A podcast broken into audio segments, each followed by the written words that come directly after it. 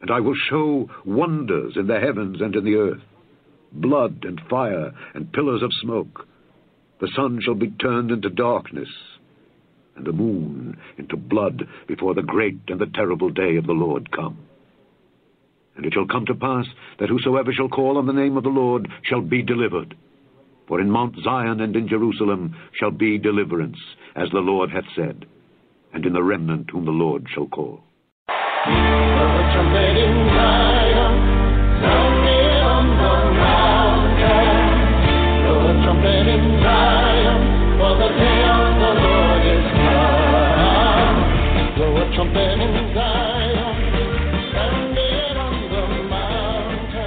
Amen, everybody. This is Brother Frank. Welcome to another episode of Remnant Call. Glad to have you here tonight. I'm excited, fired up, because we have Brother Benjamin back on with us. And folks, if you haven't, if you haven't been watching the news, I don't know what to tell you, but we are living in dangerous times. And uh, here at the Remnant Call, we want this show, as we've said many times before, as I've said here and other guests, this is not just about a warning; it is about a change in your life. Uh, if the Lord, as Brother Benjamin was just talking to me a moment ago, if the Lord is not protecting you in these last hours, folks, it's over. We need God's protection, His provision, and that comes by hiding ourselves under His wings. You know, so often you hear this term, well, it's all about Jesus. Well, what does that mean? Well, when it's all about Jesus, when it's all about the Lord, that means everything in our lives are about what He desires for us to do. Because it's not our will, but it's His will. And when His will is being done in our lives, I'm telling you, folks, you will experience joy that is unmatched, it's unparalleled. That's what the Lord desires because He has a mission for each one of us. And in this final hour, He's calling His people to come forward. He has something for us to do, but we need to make the preparations, and the preparations are on our knees in our prayer closets in the Word of God, and that way we will hear His voice clearly, and it won't be muttered out by the voices and the technology of Babylon, but it'll be coming clearly through His Word and by His Spirit. And so tonight we're going to bring on Brother Benjamin because we got an action packed program called The Chariots of Fire. And so, with no longer wait, I'm going to bring on Brother Benjamin. Benjamin, are you here with us? Frank? Hey, brother. Hey, brother. Hey, I'm God here. bless you. I'm I'm glad. I know you've been like nose to the grindstone for a, a little while, but glad to have you back on the Remnant Call. Hey, thank you. Good to be here. Amen. Well, brother Benjamin, I know we've got a lot to unpack tonight, so would you just open up with a word of prayer for the audience here, and let's get going. Okay, well, everybody else, uh, please stand with us. Hallelujah. Father, we come as your people, and we come boldly to the throne of grace according to your commandment. And we come in Jesus' name. We come in the name of your only Son. Father, the needs that are represented by the people listening to this program are beyond my understanding, but you know all things. And Lord, I lift up the people whose hearts need a touch from you, whose bodies need healing from you, whose families need restoration, whose homes need your visitation, and whose lives need your salvation, Lord. And I stand in the gap and I shout, Holy, holy, holy is the Lord. Lord, you are enthroned in the heavens. You are enthroned over all creation. And Lord, you chose your mercy seat as your throne of glory.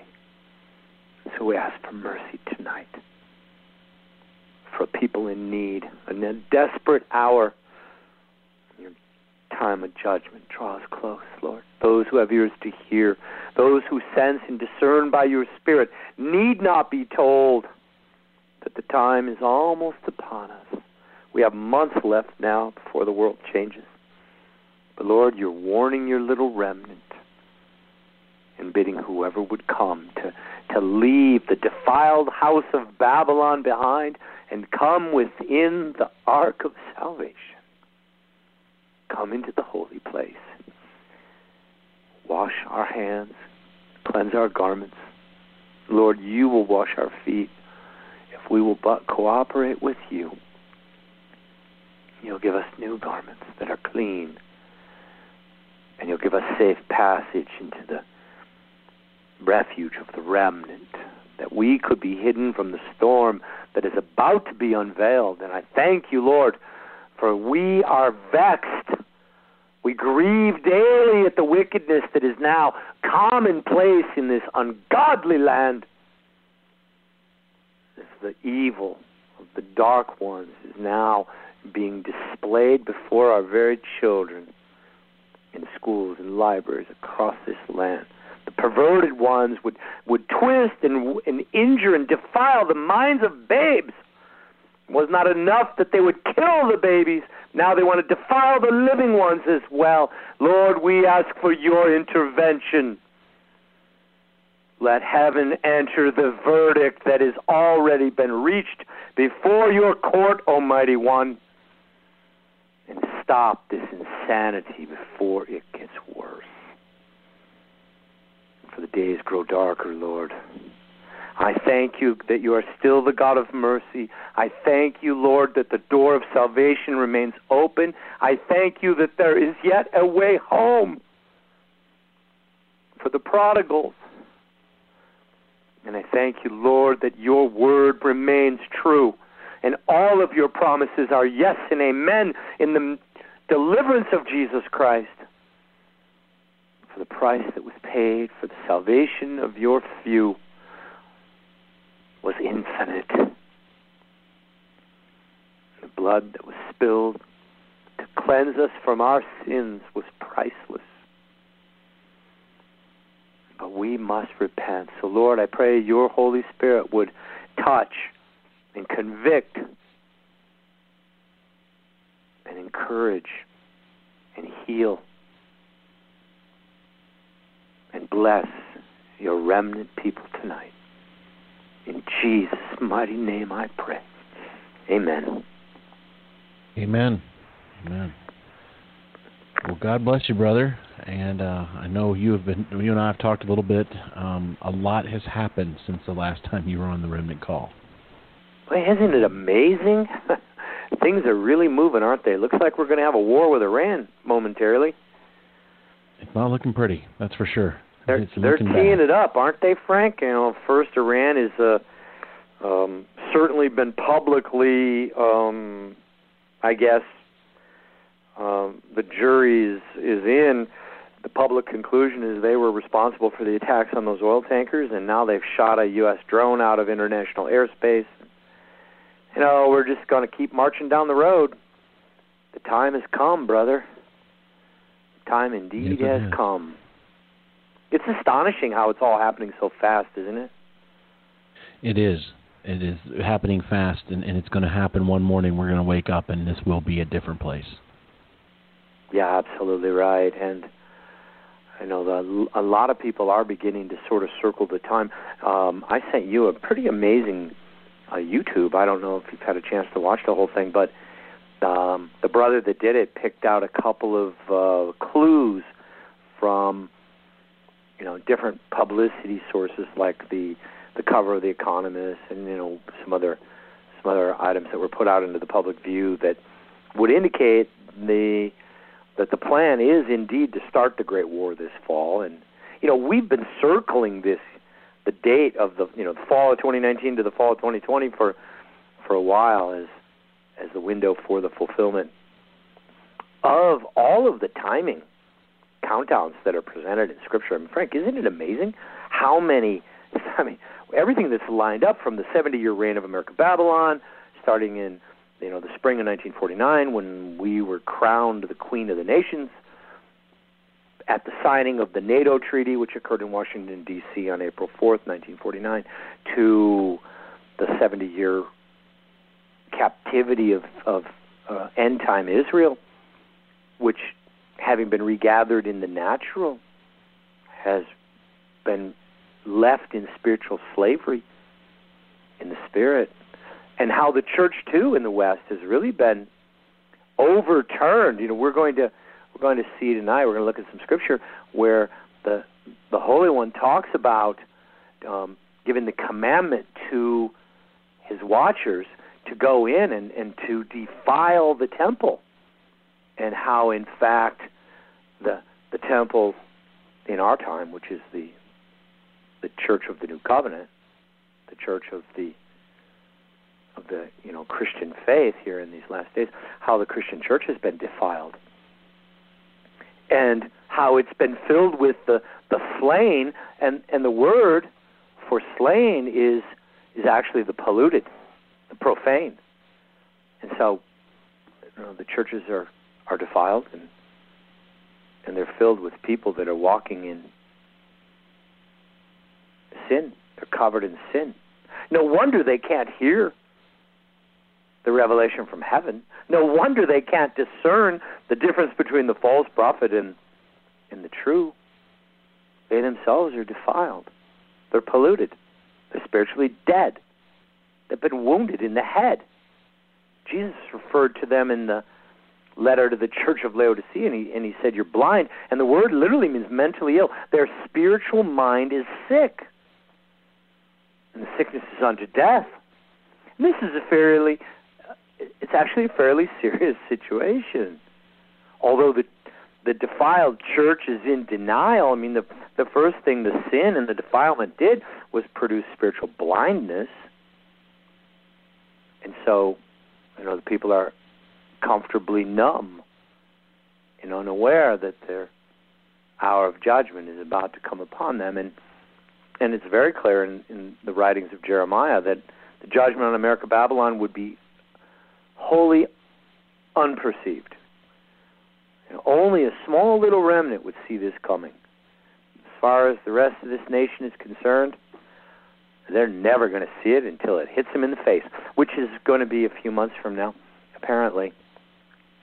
Um, you know, it's really fascinating, Frank, and I, I really want to get into the scriptures in Ezekiel tonight. But what, what I find so fascinating is um, in that YouTube video, maybe you can put it up in the link or in the notes for this program. Sure. Um, and I don't ascribe to everything that uh, that is on that on that YouTube, but the the brother that produced it presents a very compelling case that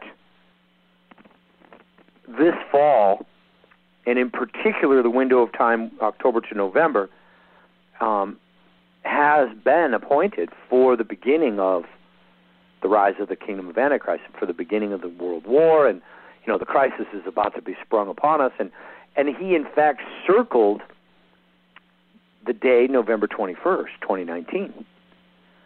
And what I found so fascinating, Frank, is that day, November 21st, that's the day I was translated into the future 23 years ago to witness the judgment that would come upon the United States of America and upon the apostate church. And you know, those of you that have heard my messages before, you're well familiar with what I'm talking about.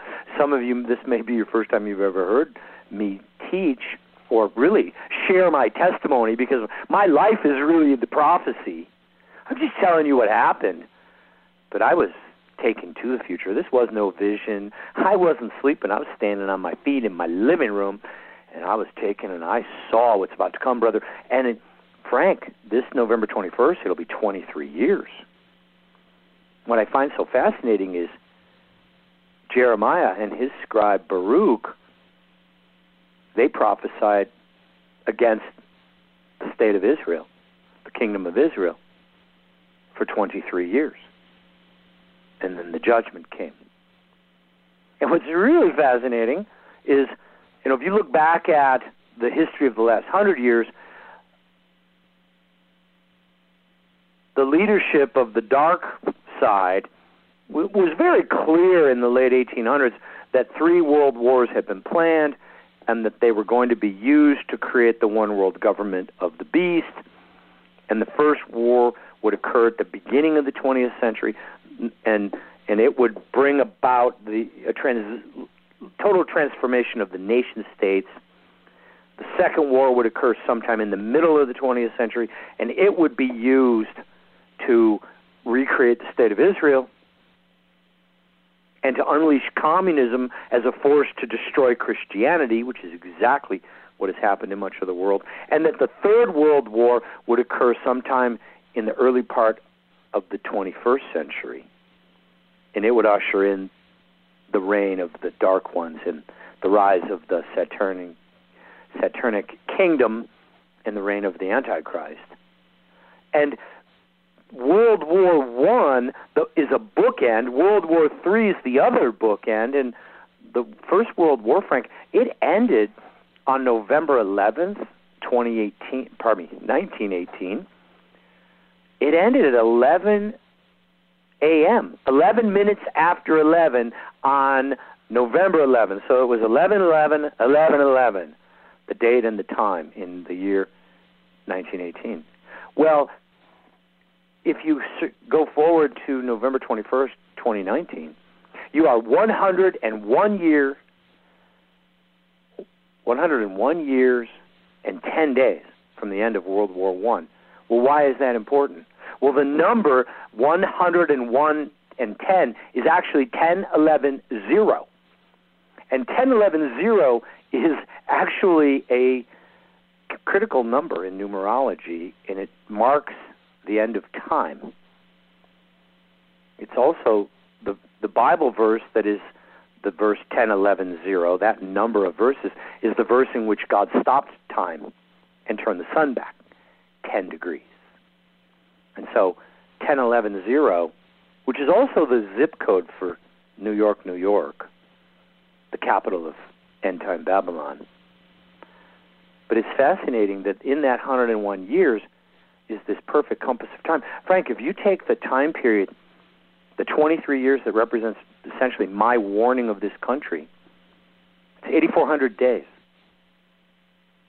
And if you take the 101 years,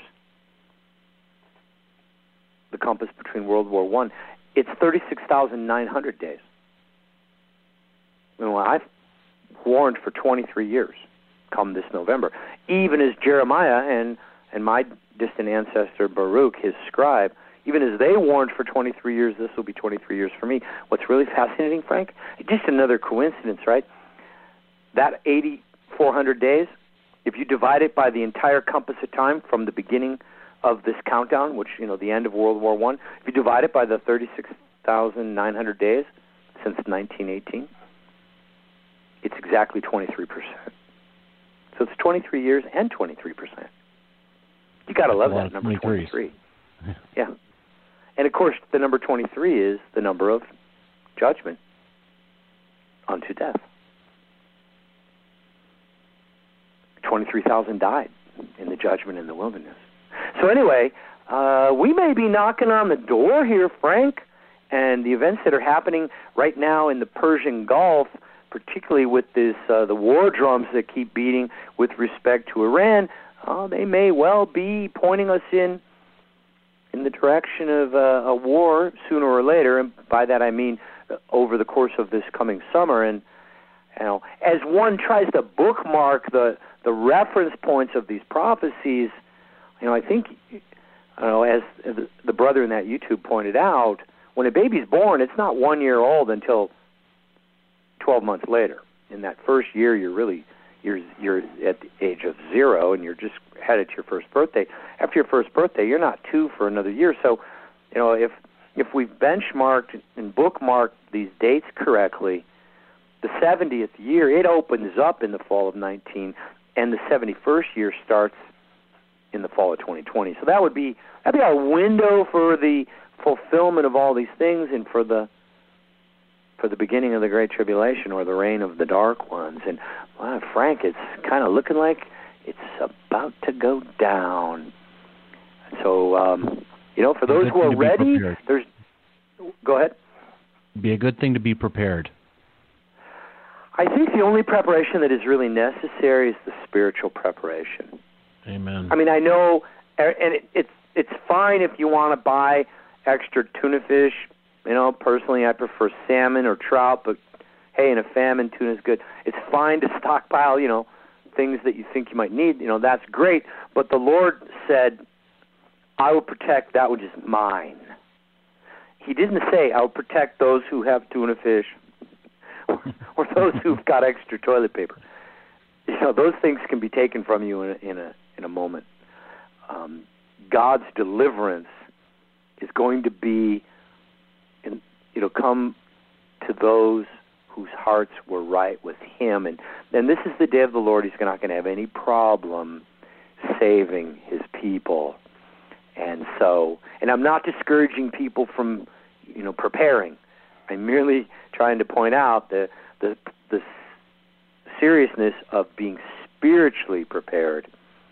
And if you know if you don't have any uh, extra funds to buy any extra cans of tuna fish, I wouldn't worry about the small things, and that's a pretty small thing in the coming day of the Lord. But praise God, brother. Um, it's pretty exciting. It's good to be back. Um, I've been kind of distracted working too hard for the last uh, two months, and um, you know it's interesting. I, I literally been cranking up a huge project, and it, it was a tremendous success in terms of this project really would work and and um it was kind of like the Wright brothers, you know, building the first airplane. You know, you'd think everybody would be kind of happy, you know, hey, the plane flew. What do you think? But, you know, it, no good deed goes unpunished. And so, um even though this um this huge project I worked on was actually a huge success, the people I did it for found some reason to nevertheless be very uh unhappy which left me completely in a conundrum. And and so um, I went and I sought the Lord, and I'm like, Lord, what, you know, what is up with this? I I did this, and it, you know, the, this thing I worked on, Frank, it is so good. The the law firm that was like helping, they were doing the technical review to make sure all of my legal strategies, you know, squared off perfectly within the law. Mm-hmm. They asked me per, for permission to publish this in the annual Tax Institute papers for the year from one of the big prestigious, uh, you know, graduate schools. And so, like, this was like pretty big time stuff, and yet it was not well received. Kind of bizarre. But in any event, I said, Lord, you know, I don't get it. What's up? I opened my Bible, Frank, to to Second Kings chapter six, and I read, "The sons of the prophets said to Elijah, Behold, this place where we're working it's too uncomfortable. It's it's too painful. It's too difficult. It's terrible for us. Let us go. We're we're asking you. Let us go to Jordan now, and and we'll go there and make a place for ourselves, and and there we may dwell. And he answered and he said, Go. So this is sort of like ironic that I'd done some of the best work of my career, and yet it was sort of, um, for bizarre reasons, not well received. Um, even though it was actually you know astonishing. I mean, I would give the credit to the Lord. The quality of what was done was almost a miracle, and yet it was like, well, we you know that didn't work. So now what do we do? Let's go to Jordan, people. the bus is going to be leaving soon. Hallelujah. So what do you think, Frank? Isn't that amazing? Yeah, I think maybe we might want to pack our bags for Petra, but anyways it wouldn't be a bad idea to be praying about um, what you should do next for sure. So let's let's do a little bit of work in Ezekiel. I'm not sure how far we're going to get. We might have to do a part two on this because uh, I don't want to rush through it. But um, I'd like to start with Ezekiel chapter nine. If everybody's got their Bibles open, let's go to Amen. Ezekiel nine. Hallelujah. And um, I'm going to read from I guess this is a King James version. Then he cried in my ears with a loud voice, saying, Cause them that have charge over the city to draw near, every man with his destroying weapon in his hand. And that word in Hebrew for charge is pekodah, and it actually translates as visitation or, to, or an official accounting. And the Hebrew translation describes these men as the punishers of the city or the executioners of a city. These are warrior spirits sent forth for the final judgment. In Ezekiel 9, uh, verse 2. Behold, six men came from the way of the upper gate, which lieth towards the north. And you know, the Lord, the presence of God, actually dwells in the north. So coming forth from the presence of God, every man with a slaughter weapon in his hand. And one man in the midst of them, clothed in linen, with a writer's inkhorn by his side. And they went in and stood beside the brazen altar. And so here, the picture God's calling forth the warriors, the executioners. He's about to enter into final judgment with Israel. And so he calls forth the ones who have the authority to execute the judgment. And among them is a rider is is one who's not armed, doesn't have a slaughter weapon. Instead, he's literally just wearing linen, clean garments, and he has an inkhorn by his side, and he stands with the six destroyers. And this principle or the picture of fine linen is really fascinating um, where it appears in Scripture. We're first introduced to the word fine linen in Pharaoh's pr- promotion of Joseph in Genesis 41, verse 42. Pharaoh took off the ring from his hand and he put it on Joseph's hand. And then he changed Joseph's garments and he, he put vestures of fine linen upon Joseph and a gold chain about his neck. So, you know, fine linen was was a symbolic of one who's been appointed to royalty, of one who is who is favored of the king. And again, in the book of Daniel, we're introduced to the concept of a of a messenger wearing linen. Where in Daniel 10, beginning in verse 5, Daniel says, "I lifted up my eyes and I looked, and behold, there was a man clothed in linen, and his loins were girded with fine gold of. And his body was like beryl. His face had the appearance of lightning." Remember that lightning concept because we're going to come back to that. And his eyes as the very flames of fire, and his arms and his feet were like polished brass. And of course, brass represents the fire of the burning altar of sacrifice that burns in the heavens, and it's a picture of that which has already been purified in the fire. The hands and the feet have already been burned, and in his voice like the words of the voice of a multitude. And this is the one who wears fine linen and again, in Ezekiel 44, we're given um, a reference to the servants of God who wear fine linen. In verse 15, the scripture reads, But as for the priests, the sons of Zadok, who kept my, the charge of my sanctuary, the priests that were faithful to the Lord, they will come near to me to minister unto me, and they shall stand before me and they shall enter my sanctuary, and they will come near my table, and they will minister to me. And it shall come to pass when they enter the inner court, they will be clothed with linen garments. So the, the linen is a is a picture of, of the garments of those who've been called to minister before the Lord and who've been set apart and honored by God. And in many ways the garments are humble garments, but they're also clean garments in a world that is very much unclean today, these messengers they stand in clean garments and and again in the the linen is is part of the story of scripture in Matthew 27 after the Lord had died on the cross and Joseph of Arimathea came and, and took the body of Jesus he wrapped Jesus in clean linen cloth. And, and so the Lord laid in the tomb for three days in fine linen, in clean linen. And then on the third day, when the disciples received the word from Mary, Peter arose and he ran to the sepulchre. This is Luke 24, verse 12. And stooping down, and, and he beheld the linen clothes that were by themselves now in the empty tomb. And he departed, wondering what had just come to pass. The Lord was no longer wearing the linen of this world. He was now in his glorified body.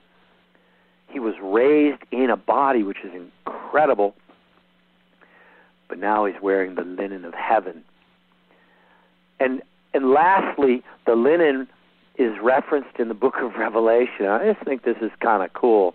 In Revelation 19, starting in verse 11, the, the Apostle John wrote, And I saw heaven open, and behold, a white horse, and he that sat upon him, upon the horse, was called faithful and true. And in righteousness does he judge and make war, and his eyes are as the flames of fire, and on his head many crowns, and he has a name written, which no man knows, only he himself. And he's clothed with a vesture that was dipped in blood. His name is the Word of God, and the armies which were in heaven follow him on white horses, and they are clothed in fine linen, white and clean. So, you know, what an awesome reference and testimony of the, this metaphor of white linen, linen that goes all the way back to Joseph being promoted, to to the the servants of God being set apart, to the priests who serve in the inner chambers before the Lord, and and now to, to Jesus Himself. And now to the armies that come with the Lord, they too clothed in fine linen. Praise God. Let's make sure our garments are clean. Yeah. It's time to clean our garments. We need to be sure we're wearing the fine linen. Because if you've got the fine linen, the clean garments that can only be given to you from the Lord, then it's uh, it's going to be fine if you don't have any tuna fish. You don't need the gold coin. If you needed a gold coin, you would have a gold coin if you were wearing the the royal garments of the servants of the king. So hallelujah. And Ezekiel uh, chapter 9 verse 3. And the glory of the God of Israel was gone up from the cherub whereupon it was to the threshold of the house of the temple. And he called to the man clothed in linen who had the inkhorn by his side. And I want to stress the glory of the God of Israel had gone up from a cherub whereupon it was. The glory of God had been resting upon the cherubim. And now, as the Lord is ready to, he's literally had enough of the wickedness of Israel. He's had enough. He's leaving. The glory of God is departing. He's ready to send in the slaughterers. The executioners are coming. The judgment is on its way.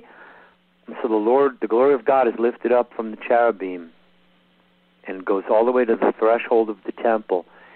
And then the Lord calls back to the one clothed in linen who had the inkhorn by his side. And, and that word for cherub in Hebrew is karub, and it comes from the root word kara, which means, this is really awesome, it means to have a feast.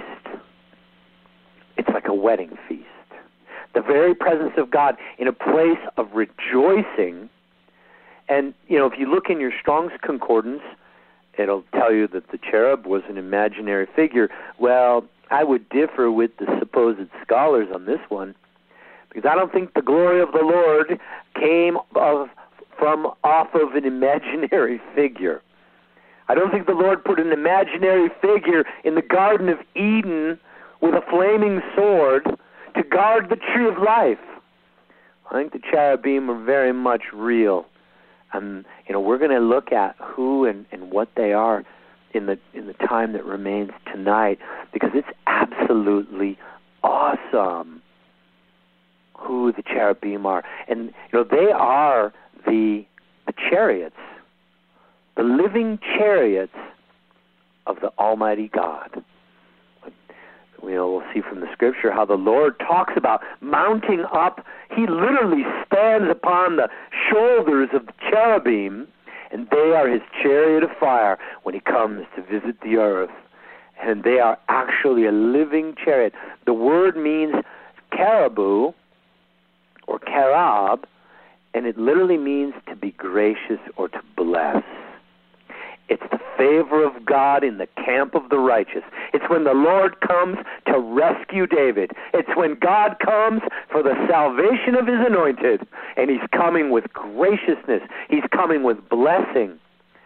But that word also translates as a thundercloud it translates as a great storm. It's the great and mighty chariot of the living God, and it comes with judgment as well as mercy and grace for his righteous. As I mentioned, God first mentions cherubim in Genesis 3 when he talks about literally putting a guard around the tree of life so that Adam and Eve couldn't eat of the tree of life and then not ever die and having lived forever in the state of sin they would be forever barred from pr- the presence of God and again you know the the cherubim are introduced in scripture in a number of places in Psalm 18 um, this is uh, King David writing of speaking of the Lord and he says he the Lord bowed the heavens and came down the Lord does come down here to the earth. He visits. I mean, how awesome. Wouldn't you love him to come and visit at your house? Amen. Mm. We all want the Lord to come and, and visit us in our house like he visited Abraham. And it says, and darkness was under his feet, and he rode upon a cherub. Now, I don't think the Lord was riding on an imaginary creature. I think this is real whatever and whoever these cherubim are, God's going to ride upon them. The presence of God, the glory of the of the God of heaven comes upon the cherubim and the seraphim. And it says he rode on the cherubim cherubim and he did fly. Yes, he flew upon the wings of the wind. And that word for wings really means the edge of the wind, the thunderstorm. He made darkness his secret place, his pavilion round about him was dark water and the thick cloud of the skies, and the brightness was before him. The Lord thundered in the heavens, and he gave forth his voice with hailstones and coals of fire. And we'll see the coals of fire are related to the ministry of the cherubim as we get into the text in Ezekiel. And again in um,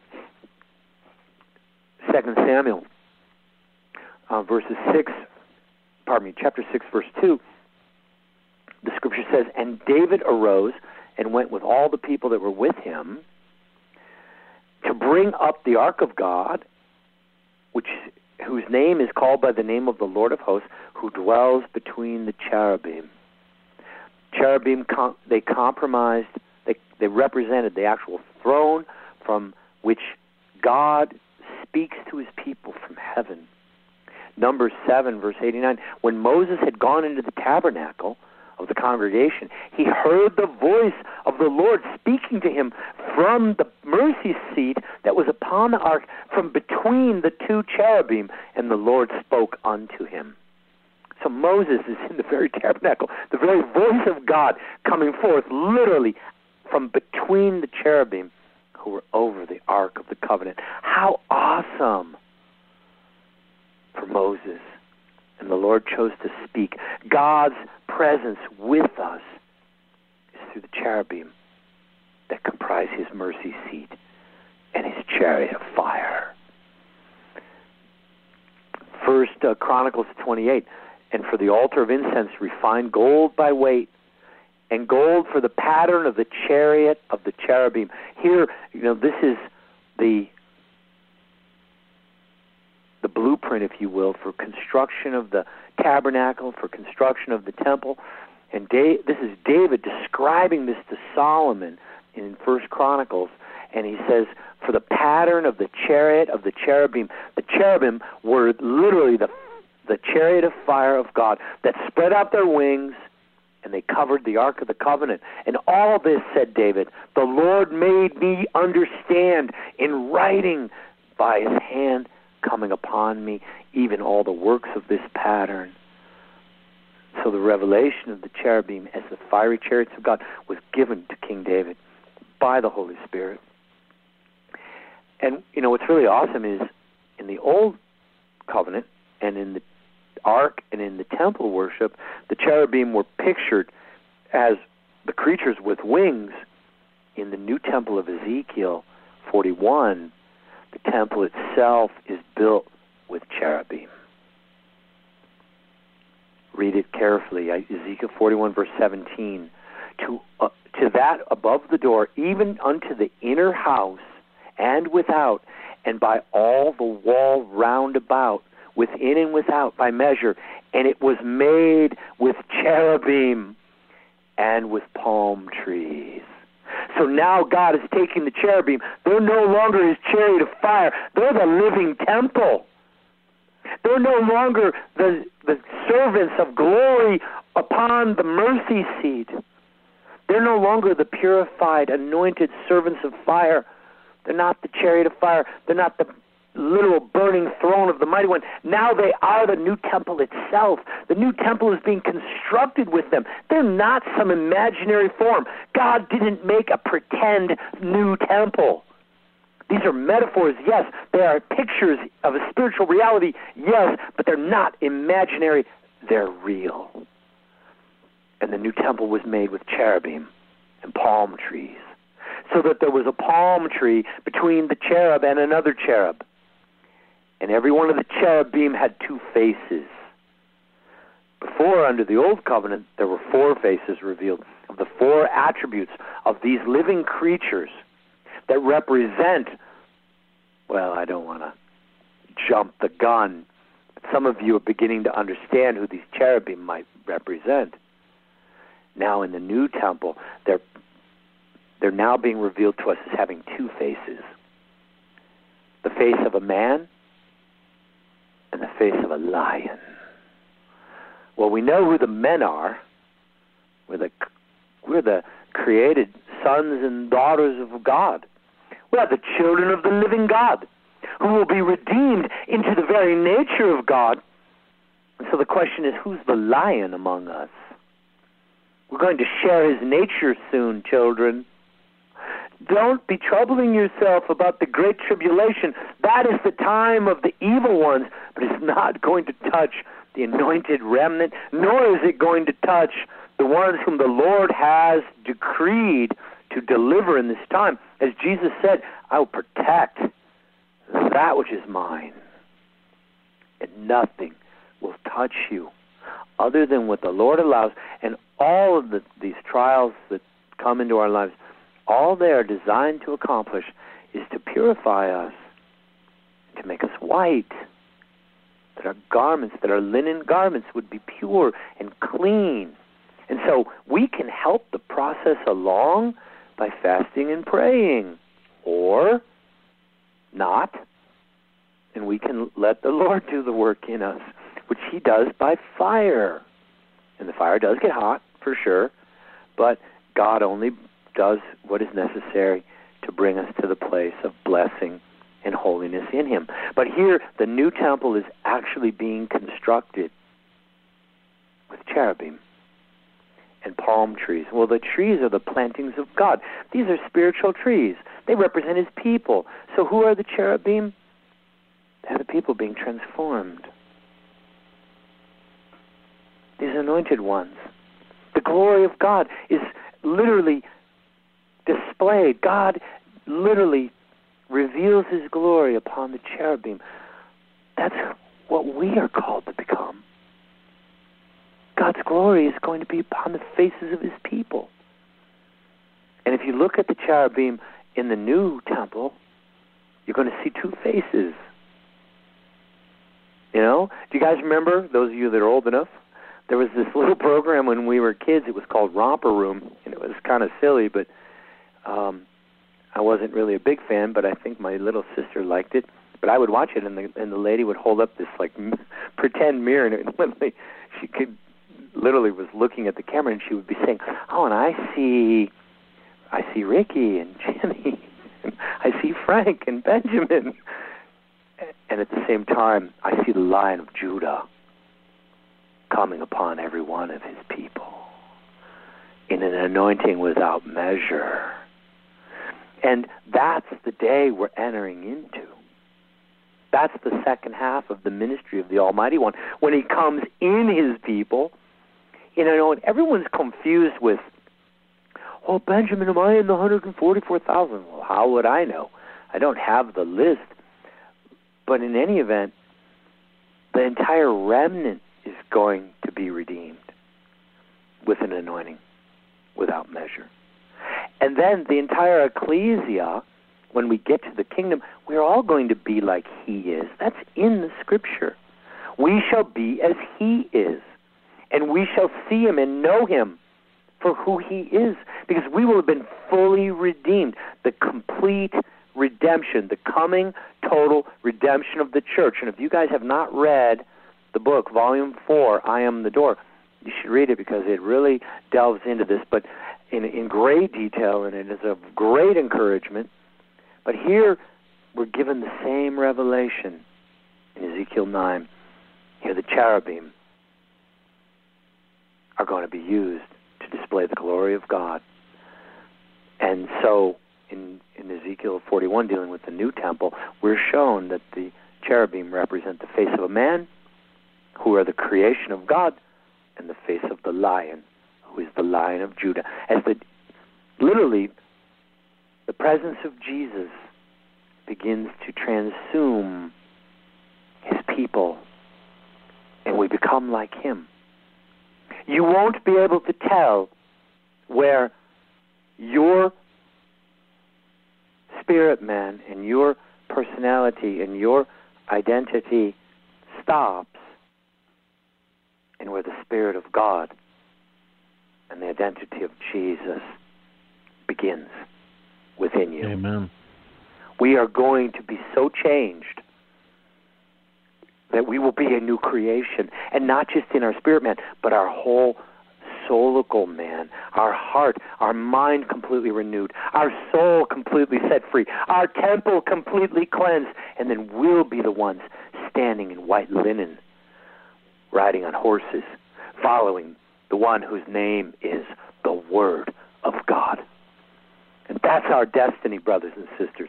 That's the day that is before us. Now, the world should be afraid because the judgment that is coming, God said it's going to be infinite. That's in the Word. He didn't use exactly that term, but that is essentially what the Scripture declares about the judgment coming upon the wicked. An infinite God is going to pour out all of his wrath. And I got news for you we who walk with the Lord, we are vexed by what we see daily. But the Lord is more angry than even we are. Now let's go forward um, in Ezekiel 9, verse 4. And Jehovah said unto him, unto the man with the inkhorn, who, by the way, is, is merely a scribe. This is a writer. This is someone who literally takes notes for God and keeps records for the Lord. And the Lord said to him, Go through the midst of the city, through the midst of Jerusalem, and set a mark upon the foreheads of the men that sigh and cry over the abominations that are done in the midst thereof. And that word for sigh is anach, and it means to groan, to be grieved, to mourn. And the word for cry is a close derivative. It's enach, and it means to shriek, to cry out, to scream. And the wickedness that is now being displayed openly is horrible. And the righteous, those who still love the truth, they groan, they mourn. You can't even watch TV. There's so many defiled. Even trying to watch something as as harmless as you know a decent movie or maybe the evening news or you know perhaps a sporting event, and you've got perversion and and all forms of wickedness on the commercials. You know, you just got to turn the TV off. It's defiling. You watch the news, everything that's you know, you listen to our political leaders and you're groaning, you're like, these people are insane. They're voting to kill babies. And then they want to pervert children. And we're grieved and we're groaning and we can't stand any more of it. And our souls are being vexed. And we're crying out to the Lord, Lord, deliver us. Bring an end to this wickedness. And so the Lord said to the rider with the inkhorn, Go through the city and and put a mark on the foreheads. Put put my mark, which is the letter Tav, which represents the cross, the sign of the Christian. Put the cross on the foreheads the Aleph Tov, the beginning and the end, the mark of my name on the foreheads of all of the children of men who sigh and groan over the abominations that are being done in the midst of America.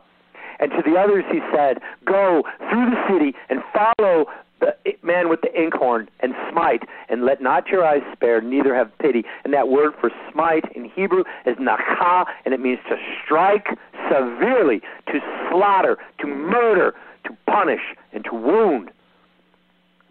Slaughter them and slay utterly the old, the young, the virgin, the children, the women. But do not come near any man on whom is the mark, and begin at my sanctuary. And so they began with the old, with the elders, the old men that were before the house. And you know that is incredible. But don't come near any man. The word is ish, okay? It is not isha, which is a woman. Don't come near any man. Well, what about the children? What about the women? Well, where do they come in this list? Well, it's a lot like um, Achan and his family in the in the wilderness. Achan hid the wedge of silver in the tent. The whole family. The curse went right through the bloodline. The whole family perished. It's a serious time. Wives, pray for your husbands. The children are covered by the parents. It's a serious time. Don't come near the house of any of, the men who are groaning. And you know, if the men are walking with the Lord, their wives are are in obedience as well, or covered by the mercy God places upon the house. The children are covered, and if not, then go and slay them all. Slay the, the young men, slay the virgins, that's a reference to young women. Slay the little children and the women. But don't come near any man upon whom is the mark, nor any of his family, and begin at my sanctuary. And so they began with all of the televangelists who were on television in Babylon, America, with the exception of maybe one or two, who perhaps might escape the judgment that is due. And he said unto them, Defile the house, and fill the courts with the slain, and go forth. And they went forth and they smote in the city. And that word for defile is tameh, and it means to become foul, you know, to stink, to be contaminated, to be unclean. Make my house, make my church unclean. Well, right, that's been accomplished. And fill it with the slain. The word is kahal, and it means polluted, profaned. The people that are diseased and dying. Well, there's your Laodicean church spiritual skid row. It's defiled. It's polluted. It's full of disease and it's full of people that are dying. And they got no idea they're going to hell. I don't know how I got saved. I mean, you guys probably feel the same.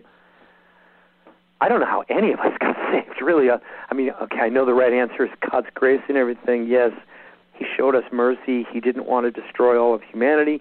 How did we get on this list? You know, obviously it had nothing to do with what we did because we didn't do anything to merit this. But, you know, clearly one of the issues is that we who've received salvation also received the love of the truth. And even though we were sinners like they were, we love the truth. We acknowledge it. We want to repent. We're crying out for deliverance. We want to return to righteousness. We're grieving no. over this evil. We're not rejoicing in it.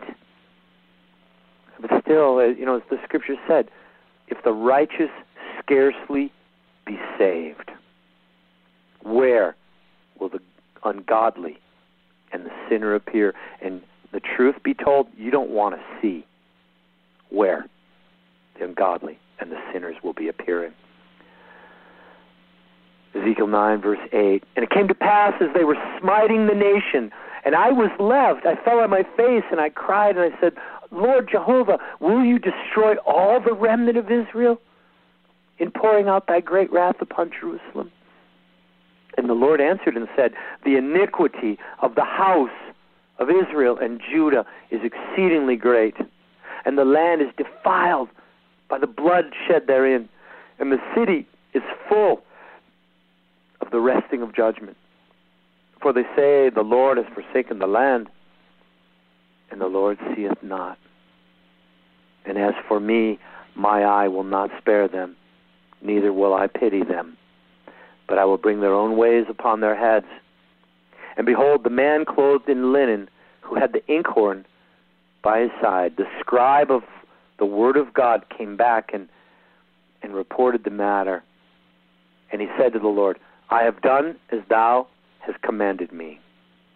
And that's the end of chapter 9. And, you know, Frank, maybe we should. Um, yeah, brother, that's Ezekiel 10 another time. Yeah, that's the heaviest chapter, in my opinion, in the entire Word of God. Um, that's it's pretty serious.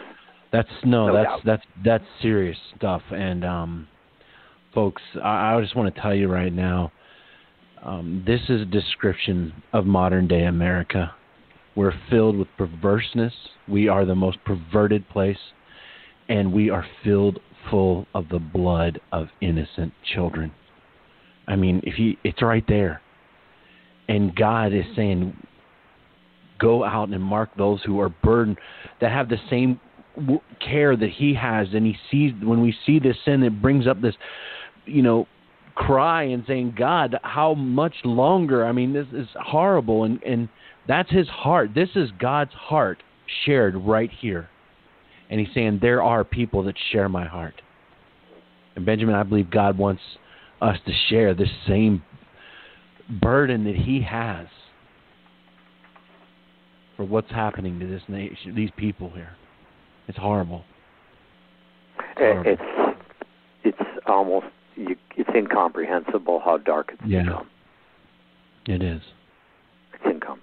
People being pastors are being arrested for preaching the word of God. Parents are being thrown in jail for you know trying to tell their children that there are only two genders. For trying to stop their teenage children from pursuing a you know sex change operation.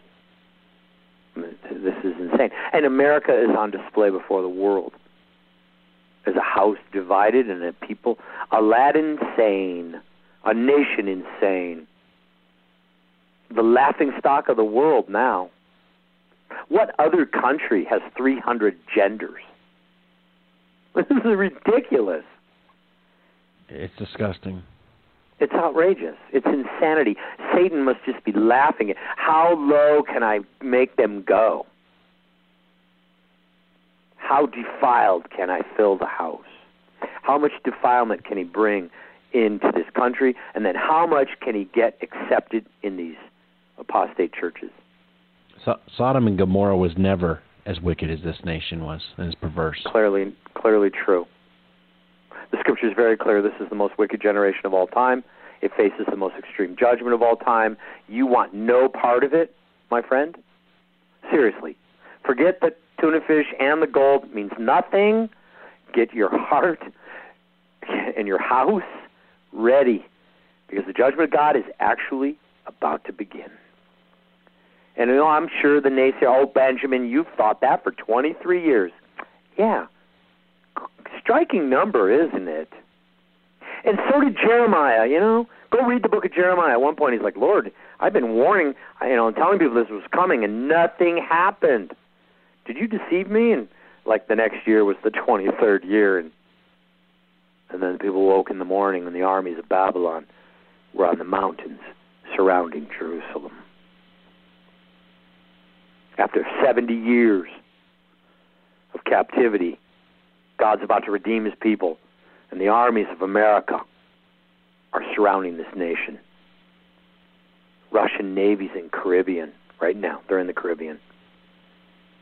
Iran is threatening. When you see the war begin in the Persian Gulf, and it begins in the Middle East, Jeremiah 50, verse 44, from the swelling of the Jordan, that's the war beginning in the Gulf of the Middle East. When you see the first American carrier hit with a hypersonic missile, and I saw this in a dream, it's clear as day. I was watching television, and the and the program changed. You know, breaking news: American carrier hit in the Gulf, and they showed a picture of an American aircraft carrier, and the center where the control tower would have been, nothing but a huge black plume of smoke from a massive, what must have been a missile strike hitting this carrier. when you see that on the news, brothers and sisters, you can know for sure it has begun. So, hey, hallelujah. The good news is we're going to be fine. We're not the people in trouble. Um, but we definitely need to humble ourselves and repent and turn from our wicked ways and seek the face of the Lord and begin to obey the commandments of God. And it's very clear we were commanded to fast and pray. You know what blows my mind, Frank? I mean, I interview a lot of people because I talk to a lot of people because I guess I just can't shut up. I keep trying to warn this nation. And I've asked so many Christians who I've had a chance to talk to, you know, have they ever fasted and prayed? And, and Frank, like 99% of the people have not even fasted one day. I mean, a small fraction of people would be like, well, you know, I skipped lunch once. Are you kidding me? No, these people are not disciples. Jesus said, you know, after I'm taken from them, all of my disciples will fast and pray. This is a generation of people who claim the name of the Lord, but none of them are his disciples because none of them have ever fasted, even for one day. They skip one meal. Well, I guess it's better than nothing. Maybe. I mean, it basically is nothing. If you're not fasting and praying, you're not moving forward spiritually. And if you're not moving forward spiritually, you're probably a dead man or woman in the next year or so. Mm. You know, and okay, fine, that's your business. Do whatever you want. You know, the part that upsets me is if you're a father or a mother, you're probably going to get your kids killed. Now that bothers me. You want to be stupid and go kill yourself? You know, ignore the warnings from heaven. Think you can, you know, stockpile enough stuff in the flesh that you can survive the day of the Lord on your own strength? You know, I mean, really? You know, you're going to try that theory out? The Bible I read says you lose. The part that really upsets me is if you've got little kids, now I'm bothered. Now it matters to me, okay? You want to go do that yourself, you know, fine. You know, you don't have any children, go march yourself off a cliff. You know, hey, if you belong to the Lord, yeah, you'll get saved you'll the dead in Christ rise first. You'll we'll see at the kingdom. You might not have much of a reward waiting for you, but you know maybe you'll get there with the smell of smoke on your garments. I don't know. To me, it's all about saving the kids. So I'm. And, and folks, Benjamin mentioned something earlier, and, and this is true. I mean, if you're a, a spouse and, or you're a husband or a mother, and you're like, man, my my husband's not there, my my children are there.